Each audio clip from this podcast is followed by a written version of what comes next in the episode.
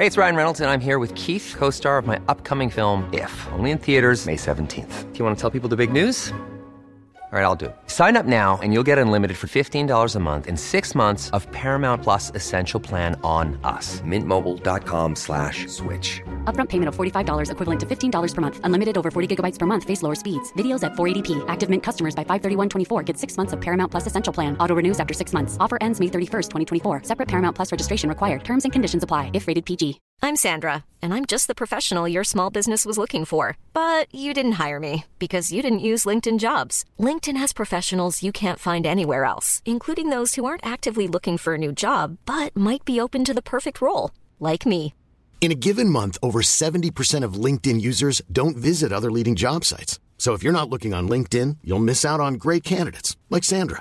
Start hiring professionals like a professional. Post your free job on linkedin.com/people today. Many of us have those stubborn pounds that seem impossible to lose, no matter how good we eat or how hard we work out. My solution is PlushCare. PlushCare is a leading telehealth provider with doctors who are there for you day and night to partner with you in your weight loss journey. They can prescribe FDA-approved weight loss medications like Wegovy and Zepbound for those who qualify. Plus, they accept most insurance plans. To get started, visit plushcare.com slash weight loss. That's plushcare.com slash weight loss. Hawaii Supreme Court flips the double bird at the Constitution and your Second Amendment rights. Israel discovers a Hamas tunnel under a UN refugee center in Gaza, and the UN totally knew nothing about it. There was this little thing called the Super Bowl last night, and well, I've got some thoughts. And then we can't forget about the Federalist Papers because Federalist number seven gets the study guide treatment right here on today's critical thinking.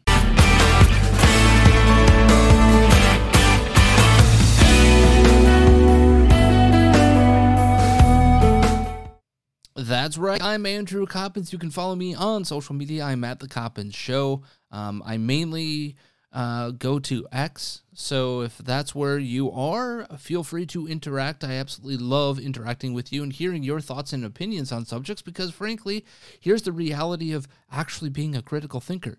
You know that you don't know everything, even though I'm here giving you opinions on things from all sorts of different perspectives and genres.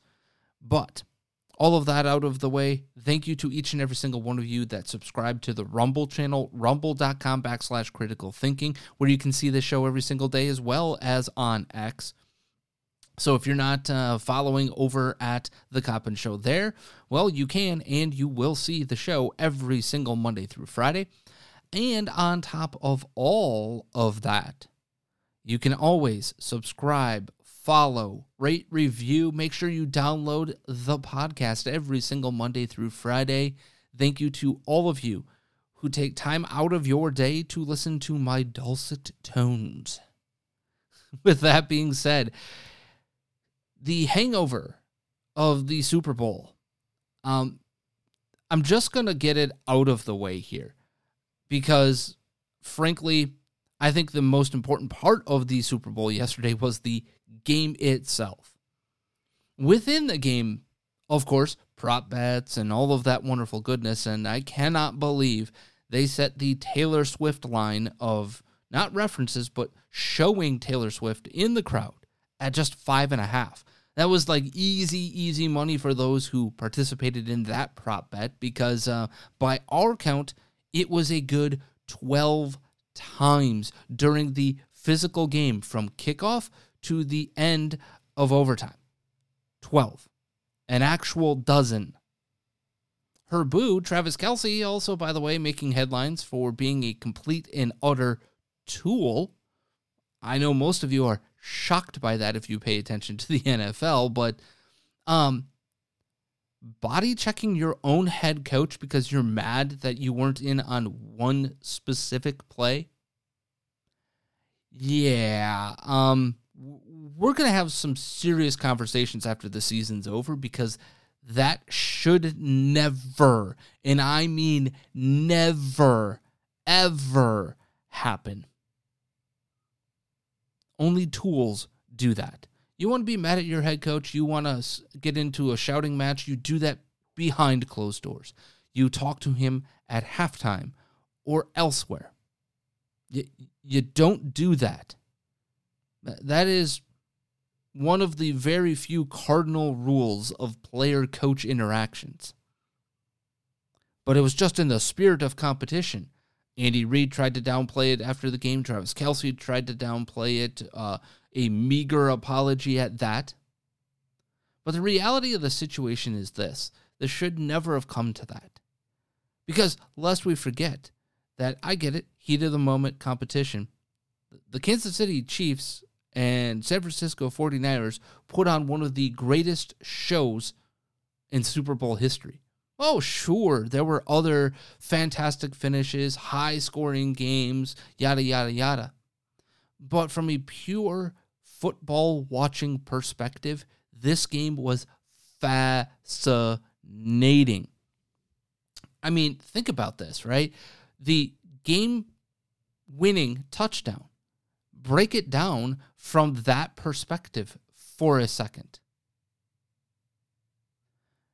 Let me know what you think about it because when you watch that play, it's literally a tenth of a second one way or the other on the um on the motion that the wide receiver had to help clear Travis Kelce so that he can then go back out into the flat to get that touchdown to win the game. Fascinating. Fascinating defensive play calling versus offensive play calling. The moments throughout this game were just incredible to watch. All three facets of the game vital to what took place there. Um, Jake Moody had a really good opportunity if San Francisco would have won this game to have been the MVP along with Greg, or not Greg, sorry, that's the Packer in me, uh, Jauan Jennings. Throwing for a touchdown, catching a touchdown. Christian McCaffrey with a really solid effort uh, in both phases, both the pass catching and rushing game. George Kittle doing next to nothing. Travis Kelce having maybe one good play versus just average stuff from him throughout the rest of the game because of how they game planned around him. Um, the the spy moments versus not spy moments on Pat Mahomes and everything in between, I thought were absolutely, absolutely fascinating. So, all of that to say, this for me is probably one of the top five Super Bowls of my life. Um, you know, obviously the Packers winning two of those Super Bowls in my lifetime are going to be in that mix, regardless of how good the game was. But from a neutral's perspective, I thought it was fascinating. And then let's get off the field real quick because I'm just going to say this outside of maybe two or three commercials, I thought maybe one of the Uber Eats commercials uh, where people were forgetful of the main things that they're famous for in their lives. Um, I thought that was a really good one. The Christopher Walken BMW commercial where everybody's doing the Walken impression to him to his face throughout his day. Thought that was a great one. And then the M and M's uh, peanut butter uh, commercial I thought was great. Outside of that, I'm pretty disappointed in the commercials for the third straight Super Bowl. Uh, just boring, unimaginative drivel. And I don't know why you would pay the money that you pay to put that commercial together. I really don't. And also, uh, side note to all of you idiots that keep ordering off of Temu or Timu or whatever the hell it's called, stop just literally stop. Okay? Good piece of advice for you. Uh, that's all I'm going to say on that. So, with that being said, now is a really good time for us to get into the crux of the show because, as I mentioned up front here, this is a story that happened last week, but because of all of the craziness that took place late in the week, kind of got lost in the shuffle for a lot of people, but it is a vitally important story, especially if you are a Second Amendment kind of advocate um, on the islands of Hawaii. Because the Hawaii Supreme Court flipped the double bird at the Constitution and your Second Amendment rights. What you need to know here is in this story is that the Supreme Court of Hawaii was attempting to have to decide whether there's an individual right to carry a gun, thus, you have the right to carry it outside of your house. Currently in Hawaii, unless you have a very set, specific kind of licenses, whether that I think it's for like actual game hunting and something else, bringing a weapon outside of a home is a felony in that state on those islands. Crazy considering Heller, crazy considering everything else, but Hawaii has decided the Constitution doesn't matter because it's quote unquote not a suicide pact. No bleep, Sherlock.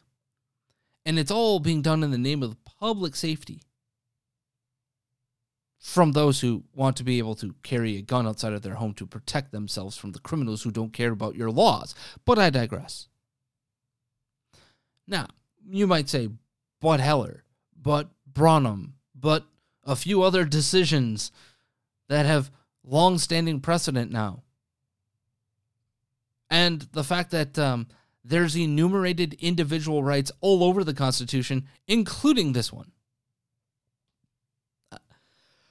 Outside of that, Hawaii decided that there is no individual right to a gun in the Constitution.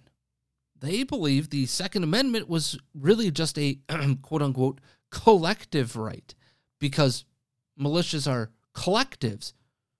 Never mind the fact that you only form that collective based off of the volunteer effort of, wait for this, individuals having the individual gun. It's like they don't know what a militia is. Almost. Now, this, folks, as I read the ruling, is one of the most asinine, insane rulings I have ever seen. Because the job, yes, of the of the court is to rule on the merits of the case in front of them, but it's also to take into consideration precedent, to take into consideration Supreme Court, the laws of the United States of America, and the laws of Hawaii, right? The laws of the locality, the municipality, all sorts of things, right? Somehow, on the Second Amendment, states' rights are superseding constitutional right. How insane was the rule was this ruling? How radical was this ruling? Well, folks, let's read along together, shall we? This is from the actual Hawaii Supreme Court ruling. Bruen's command to find an old days analog undercuts the other branches' responsibility at the federal, state, and local levels to preserve public order and solve today's problems, and it downplays human beings' aptitude for technological advancement. Time traveling to 1791 or 1868 to color how a state regulates lethal weapons per the Constitution's democratic design is a dangerous way to look at the federal Constitution. The Constitution is not a suicide pact. I told you they said that. Then they continue saying that we believe it is a misplaced view to think that today's public safety laws must look like laws passed long ago. Smooth bore, muzzle loaded, and powder and ramrod muskets were not exactly useful to colonial era, era mass murderers. And life is a bit different now, in a nation with a lot more people stretching to islands in the Pacific Ocean. Lest you think that was crazy, let's just go here because this is the final sentence in the, the ruling. As the world turns, it makes no sense for contemporary society to pledge allegiance to the founding era's culture, realities, laws, and understanding of the Constitution. Quote, the thing about the old days, they, the old days. Now, you, if you're a fan of television, might be going, wait a second, where the hell have I heard the thing about the old days, they the old days. Where the hell did I, I hear that? Oh, um, that that quote came from the HBO classic, The Wire.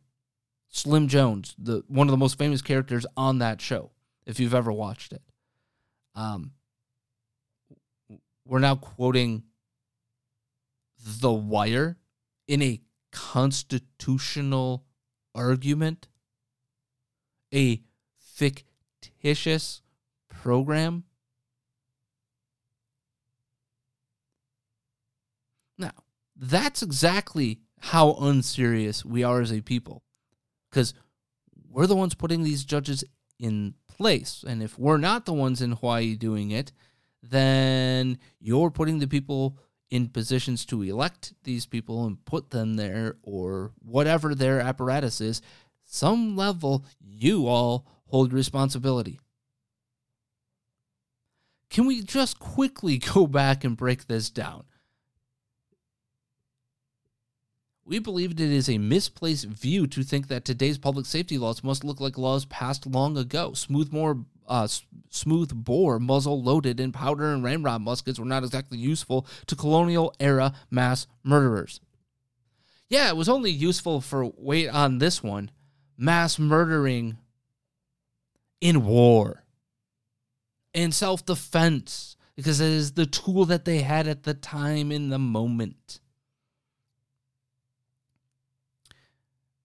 This not just flies in the face of this doesn't just fly in the face excuse me of judicial presence uh presence precedence excuse me. This doesn't fly in the face of just the constitution. This doesn't just fly in the face of common sense. This flies in the face of decency. This is insulting this level of ruling. But now Hawaii better not go out of your house with a gun. Because, you know, as they put it, right? It's not a suicide pact, first of all.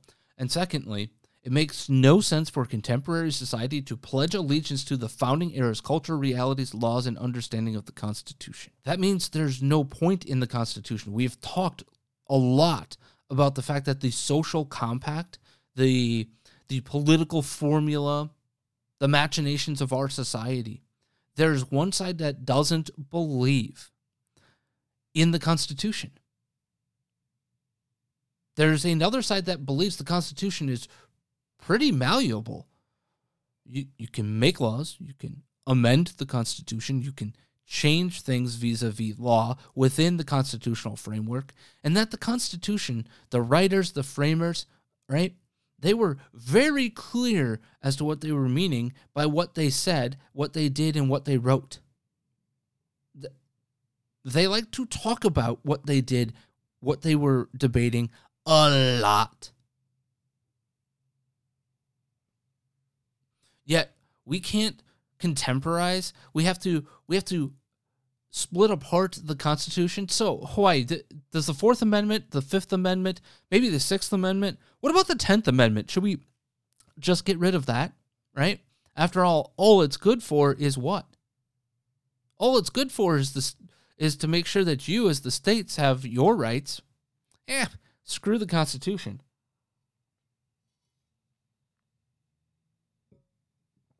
I just I don't know what to tell you. That this is nuts. But folks, this is also enlightening because if you need to know exa- these are either elected or put in place, right? Or um, selected individuals in a state who are duty bound by the laws of the Constitution, right? They literally swear an oath to it, who say, bleep your Constitution right to your face all of them should be removed from office immediately for just this simple writing. Again, it makes no sense for contemporary society to pledge allegiance, aka put the right hand up and or put the hand on the Bible, put your right hand up and swear allegiance to their culture, their realities, their laws, and the understanding of the Constitution. Now, of course, that doesn't mean that we as a society can't change things, that we as a society are just duty bound by the knowledge stopping in 1776? Of course not. But there's literally a process that they gave us. It's called the amendment process. You can change the Constitution, you can do those things, but you don't have the right to just piss it all away however you want on your own without any input from anybody else, without us agreeing to that change. You are just simply saying, we don't believe in the Constitution. But you'll pick and choose which other parts to enforce, right? So some of the Constitution's good for you, but this part, nah. And, and because this part isn't, we have to let you know that that's because we don't believe that we have to know the the contemporary uh, aspects of what the constitutional writers, what those writers and framers of our government were talking about. Uh, we don't need to know that. We don't need to know their thoughts to say, yeah, nah. Would they have been pro prohibition back then? N- no. Yet we did that vis-a-vis an amendment process and then like a decade later said, "Yeah, nah, that was a terrible idea." Turns out personal responsibility is probably the better method here and people are just going to find a way to illegally do these things and it created more crime and and addiction and horrific things in our society than it was intended. I just woof, people. Woof. How how is this allowed to stand? The, if you live on the islands of Hawaii, I understand that it is a highly democratic area, but I also know that there's a deep rich tradition of hunting and fishing on these islands. I also know that there's a deep tradition of just simply kind of the machismo, if you will, the warrior spirit. Where is it? You've been so placated and that's to talk nothing about um, Maui and the wildfires and what's going on with the government stealing property, just magically condemning it with, hey, I'll clean it up or we'll pay for the cleanup, but we want our historic land.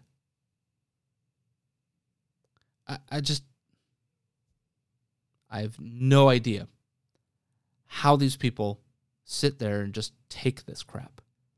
These people need to be removed from their positions. This is antith if you don't believe in the constitution, its realities, its laws, and its way it was written for what purpose it was written, if you don't believe in that, you don't believe in our social compact, in our political formula. You know better than, right? We're the experts. It's disgusting. It is disgusting.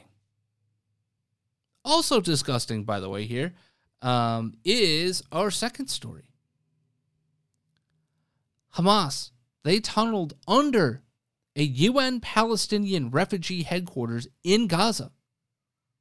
That's right, folks.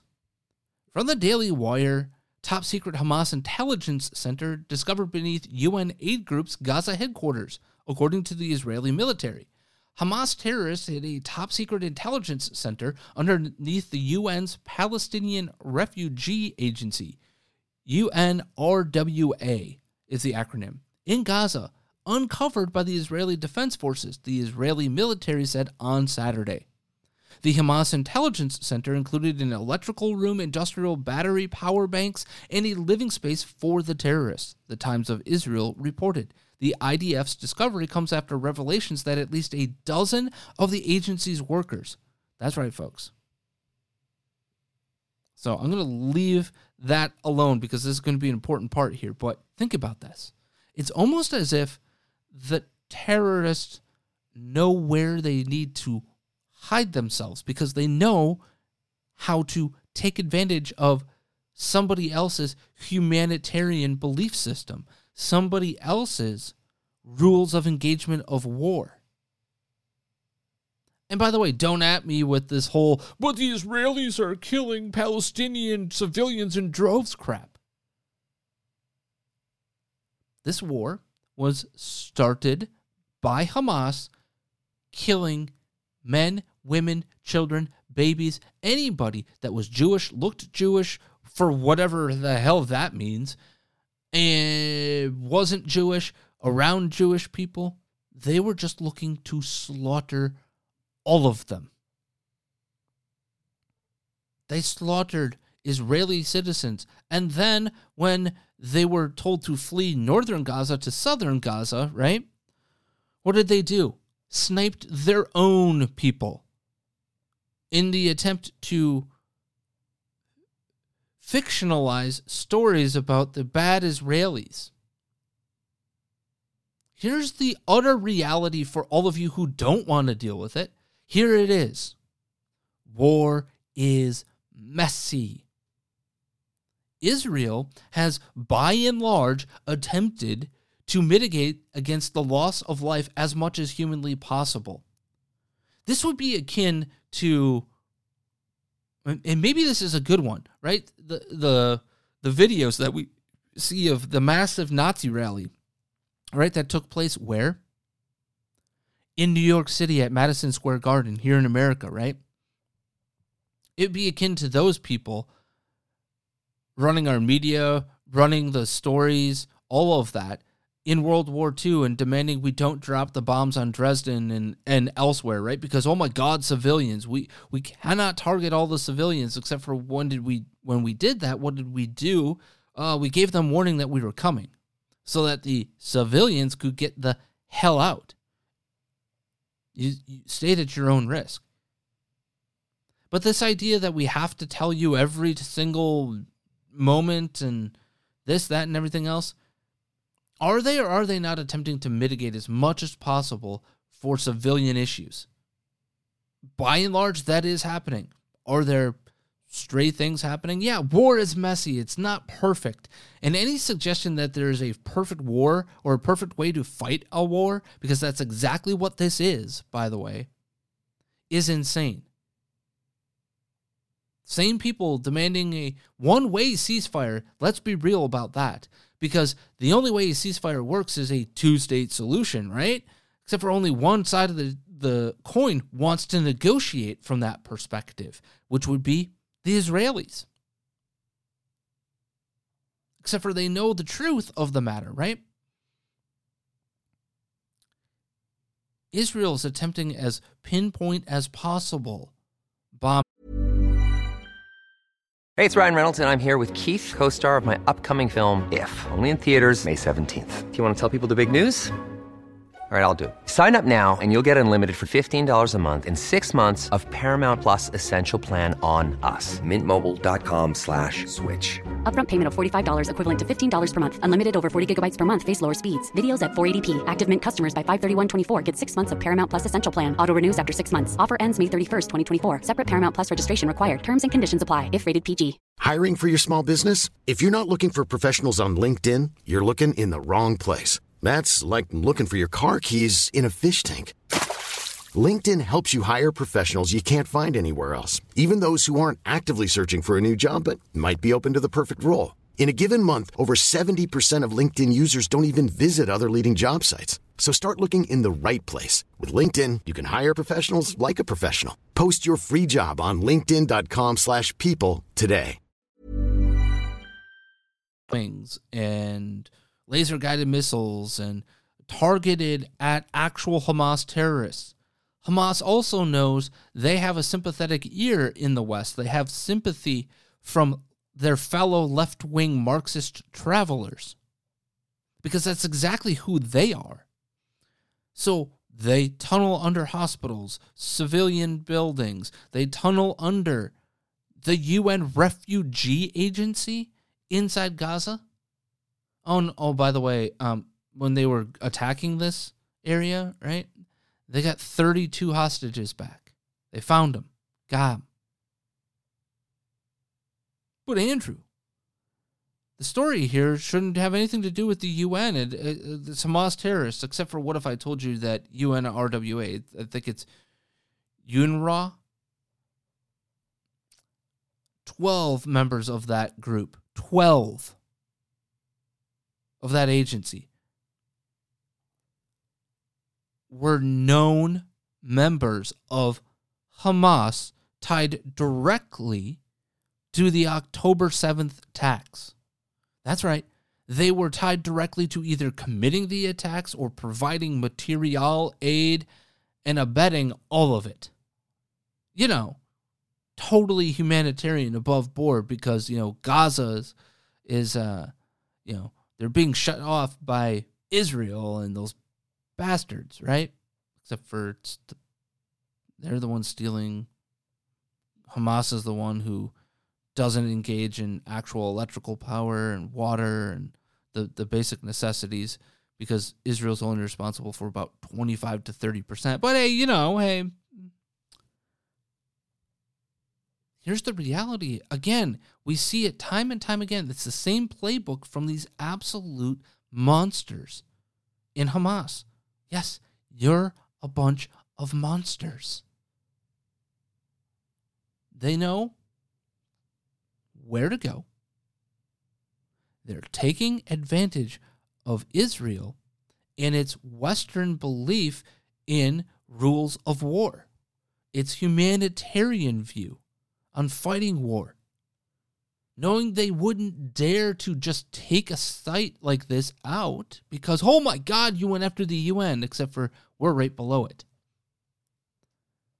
They know how to play the game. They're attempting to play the game. And if you are dumb enough to fall for the trap and then start demanding, like our government is, right? Our government is now starting to side with Hamas. Our government is now signaling it's going to be giving money to Hamas because it's totally beholden to left wing Marxists. They may not necessarily all be of that ilk, but they are beholden to them. There's that's the only answer here, folks. That is it. Otherwise, what other world would you be giving any money, humanitarian or elsewise, to a group that is still holding Americans hostage? They still have Americans that we are not even interested in doing anything about but we're going to give them money? What are we doing? What are we doing? Now, as you think of that, take a little sip out of your mug, like I'm about to, if you're wanting to. Mm.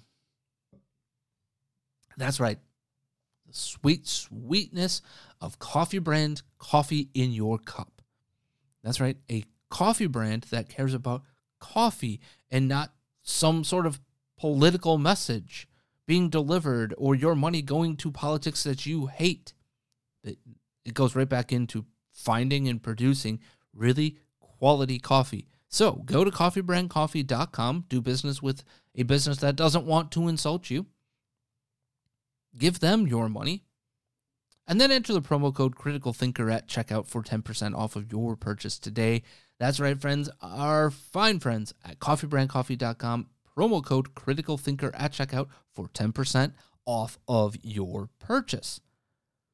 With that all having been said, we still have a little bit of time to go here on today's program because, well, we've got to talk about the Federalist Papers, and we are on Federalist number seven today we see Alexander Hamilton back behind the pen or the printing press or, or however they were producing it back then. But Hamilton is the author, and we are continuing to deal with the theme of states hating on each other, if you will, making war, or as it was actually titled, concerning dangers from dissensions between the states. And this essay really does attempt to take a look at how the states may make war against each other versus being united and holding off on real hostilities against one another, like had already happened and had already begun to arise under the loose Articles of Confederation. That's right, folks. The loose Articles of Confederation, we already had proof that um, territorial disputes were were a problem. As Hamilton notes, it is sometimes asked, with an air of seeming triumph, what inducements could the states have, if disunited, to make war upon each other? It would be a full answer to this question to say precisely the same inducements which have, at different times, deluged in blood all the nations in the world. But unfortunately for us, the question admits of a more particular answer. There are causes of differences within our immediate contemplation, of the tendency of which, even under the restraints of a federal constitution, we have had sufficient experience to enable us to form a judgment of what might be expected if those restraints were removed. In other words, Hamilton is saying we don't even need to look to other nations. We don't need to necessarily look to history. We were experiencing this, and there's a bunch of inducements. There's a bunch of reasons. There's a bunch of things that are going on that will put you right into war. Things like territorial disputes, commerce, debt, private contracts, alliances. I know, shocking. But um, Hamilton gives us this on the question of just simply territory, the dividing lines of now what would be separate nations or confederacies vis a vis the other side. He points this out. Territorial disputes have at time at all times been found one of the most fertile sources of hostility among nations. Perhaps the greatest proportion of wars that have desolated the earth have sprung from this origin this cause would exist among us in full force. We have a vast tract of unsettled territory within the boundaries of the United States. There are still there still are discordant and undecided claims between several of them, and the dissolution of the Union would lay a foundation for similar claims between them all. It is well known that they have heretofore had serious and animated discussion concerning the rights to the lands which are ungranted at the time of the Revolution, in which usually went under the name of crown lands. The states within the limits of whose colonial governments they were comprised have claimed them as their property. The others have contended that the rights of the crown in this article devolved upon the Union, especially as to all that part of the Western Territory which, either by actual possession or through the submission of the Indian proprietors, was subjected to the jurisdiction of the King of Great Britain till it was relinquished in the Treaty of Peace. This, it has been said, was at all events an acquisition to the Confederacy by compact with a foreign power. It has been the prudent policy of Congress to appease this controversy by prevailing upon the states to make concessions to the United States for the benefit of the whole.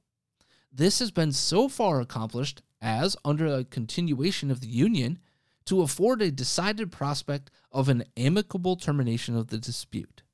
Again, so basically, he's laying this foundational work of there's already territorial disputes because of what was taking place with the peace treaty to end the American Revolution, now the Confederacy, the Articles of Confederation, this union of the 13 colonies. There's tons of different claims to different Western lands. And how do we dispute and solve these peacefully? Right? If it were at an end, the states which made the cession on a principle of federal compromise would be apt, when the motive of the grant has ceased, to reclaim the lands as a reversion. The other states would no doubt insist on a proportion by right of representation. Their argument would be that a grant, once made, could not be revoked, and that the justice of participating in territory acquired or secured by the joint efforts of the Confederacy remained undiminished. If, contrary to probability, it should be admitted by all the states that each had a right to a share of this common stock, there would still be a difficulty to be surmounted as to a proper rule of appointment. Different principles would be set up by different states for this purpose, and as they would affect the opposite interest of the parties, they might not easily be susceptible to a uh, passive, uh, pacific adjustment. So again, what there's what Hamilton is attempting to look at here is you think for one moment that they wouldn't go to war over western lands that that they all have a claim to because it was from the crown to the US Articles of Confederation, uh, Confederacy, right? You don't think that what what part of history and reality right now would suggest that eh, we'll just, yeah, we'll go ahead and give it up. But he continues to prove this like this. Those who had an opportunity of seeing the inside of the transactions which, which attended the progress of the controversy between this state and the District of Vermont, and I believe it's Massachusetts or New York. Or no, excuse me, it's Connecticut in Vermont. Excuse me. But anyway, can vouch for the opposition we experienced, as well from states not interested as far from those which were interested in the claim, and can attest the danger to which the peace of the Confederacy might have been exposed had this state attempted to assert its rights by force. That's the key here. How do you assert your right? If if by peace you can't, it must be by force. Two motives, they continue, preponderated in that opposition. One, a jealousy entertained of our future power, and the other, the interest of certain individuals of influence in the neighboring states who had obtained grants of land under the actual government of that district. Even the states which brought forward claims in contradiction to ours seemed more salacious to dismember this state than to establish their own pretensions. These were New Hampshire, Massachusetts, and Connecticut. New Jersey and Rhode Island, upon all occasions, discovered a warm zeal for the independence of Vermont. In Maryland, till alarmed by the appearance of a connection between Canada and that state, entered deeply into the same views. These being small states, saw with an unfriendly eye the perspective of our growing greatness. In a review of these transactions, we may trace some of the causes which would be likely to embroil the states with each other if it should be their unpropitious destiny to become disunited. He's saying, look at all the the should be disinterested parties who became interested in this territorial dispute between New York and Vermont, not Connecticut, New York and Vermont, right? Like Vermont needs to be its own state and this, that, and everything else in between. I'm not saying, I'm just saying that they noted, hey, um, it, it, we can avoid this by everybody agreeing to a unified principle in, in a federal state of government that can handle these disputes amongst these places peacefully. That's the reality in front of us.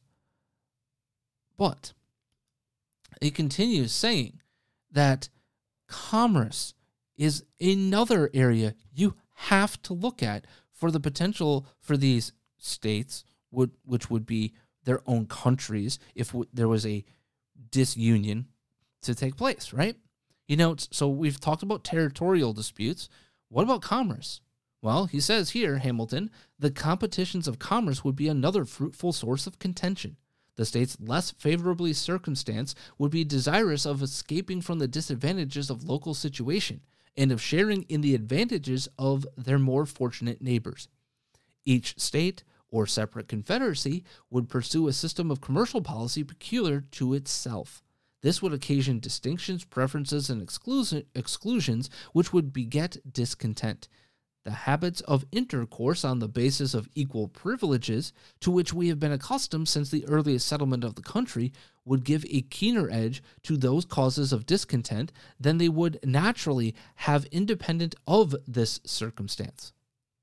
In other words, because we've been largely unified, because we see um, a unified interest, it has made less the the fire that would burn for the jealousy for the individual needs, right, to be met. That fire burning, burning, burning instead is being tamped down for the interests of making sure we are a strong commerce nation. Also can, you know, notes here that uh, that there would be local situations that would be disadvantageous, and then that means that that locale would want to make advantageous as much as possible commerce with other locales. But would that locale agree to it? And would they hold their end of their bargain? And, and then what? But he continues saying, We should be ready to denominate injuries, those things which were in reality the justifiable acts of independent sovereignties consulting a distinct interest. The spirit of enterprise, which characterizes the commercial part of America, has left no occasion of displaying itself unimproved. It is not at all probable that this unbridled spirit would pay much respect to those regulations of trade by which particular states might endeavor to secure exclusive benefits to their own citizens. The infractions of these regulations on one side the efforts to prevent and repel them on the other would naturally lead to outrages and thus and these to reprisals and wars. And he's right. When you take a look at privateering, when you take a look at everything that was going down in that time, when you take a look at the the history of pirates or privateering, when you take a look at the United States' long history of saying bleep you to Britain and trading amongst themselves with the Caribbean nations and amongst themselves rather than with England and the West Indies Tea Company and the you know blah blah blah blah blah or the East India Tea Company and yada yada yada. Point of the matter is that well, there's a long history here. And you think that New York would just stand by idly if South Carolina said, "Nah, we're we're gonna we're gonna trade with Vermont for a better price, uh, undercutting your good and making you less prosperous. You you think they're just gonna stand by and let that happen? Oh, but we're we're still honoring our agreement with you. We're not telling you that uh, we're doing it with Vermont, right? What? That's the reality. But it's not just that commerce is an issue. What about debt? They notice that uh, Hamilton notices it this way. The public debt of the Union would be a further cause of collusion, uh, collision between the separate states or confederacies. The appointment in the first instance and the progressive extinguishment afterward would be alike productive of ill humor and animosity. How would it be possible to agree upon a rule of uh, appropriationment satisfactory to all? there is scarcely any that can be proposed which is entirely free from real objections. These, as usual, would be exaggerated by the adverse interest of the parties. There are even dissimilar views among the states as to the general principle of just discharging the public debt. Some of them, either less impressed with the importance of national credit or because their citizens have little, if any, immediate interest in the question, feel an indifference if not a repugnance, to the payment of the domestic debt at any rate. These would be inclined to magnify the difficulties of distribution. Others of them, a numerous body of whose citizens are creditors to the public beyond proportion of the state, in the total amount of the national debt, would be strenuous for some equitable and effective provision. The procrastinations of the former would excite the resentments of the latter. The settlement of a rule would in the meantime be postponed by real differences of opinion and affected delays. The citizens of the states interested would clamor. Foreign powers would urge for the satisfaction of their just demands, and the peace of the states would be hazardous or hazarded but to the double contingency of external invasion and internal contention. So, how do you settle public national debt when you've got creditors and when you've got states with um, different beliefs on on the value of credit, debt, and how you see it, and is it important or is it not important? Which is ironic considering most people don't believe that we were dealing with that at that point in time. They don't realize that we had massive amounts of debt to deal with, and this was a real important issue in that day and time. Most people don't even realize it, and that's sad. All right. There's still two more parts to this because just as much as the contracts or the interests of the states, or if they were to be disunioned, then the confederacies or the individual nations, uh, just as much as the, the issues between them are important, what about private contracts and who's going to help mitigate and represent these if you've got private contracts that exist across what are now state lines, right? Well, that's a really good question.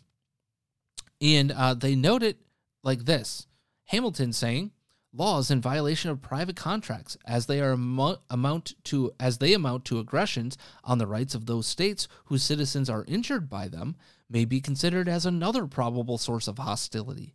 We are not authorized to expect that a more liberal or more equitable spirit would preside over the legislations of the individual states hereafter, if unrestrained by any additional checks, than we have heretofore seen in too many instances disgracing their several codes.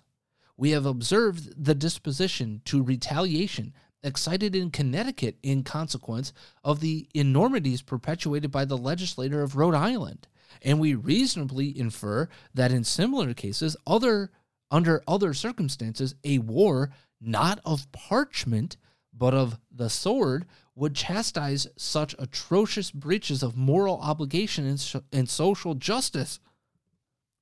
Oh my gosh, the term social justice.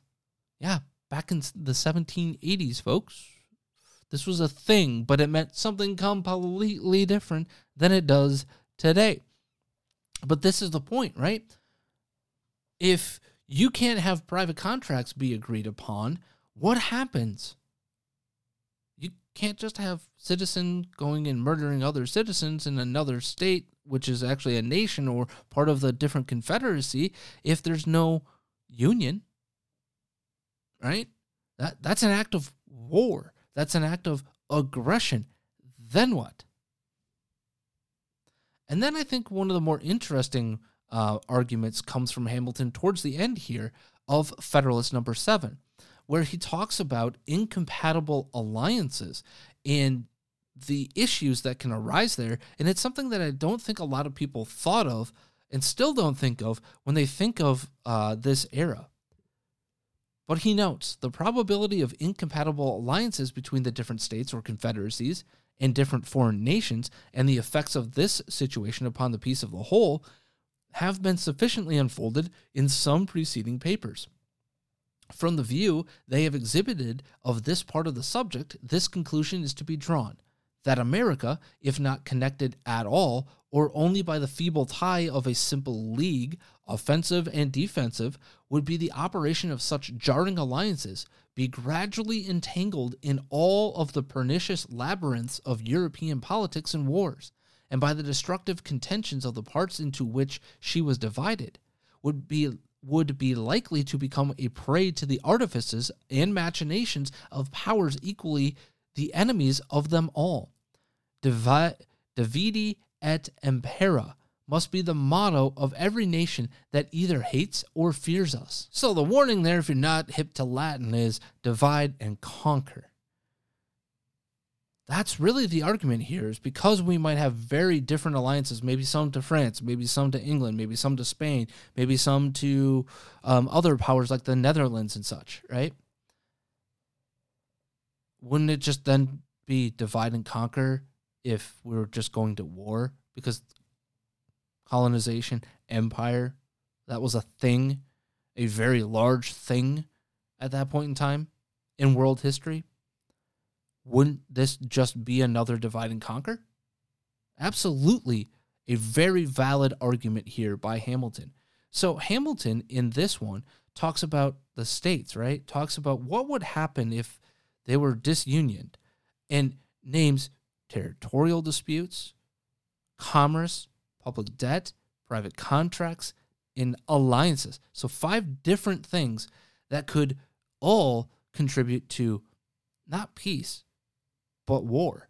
And is that good for the 13 states or the 13 nations, if they were to be that, or the three or four confederacies that were being uh, thrown about? Is that good? Is that a, a, positive? Or would you be able to lessen the impact of that by a greater, more intact union. I think it's a intriguing argument that Hamilton is making here. And with that, folks, I hope you all have a really fantastic start to your week. Please be smart, be safe, be kind. Make sure you eat all of your meals today. And as always, Matthew 547.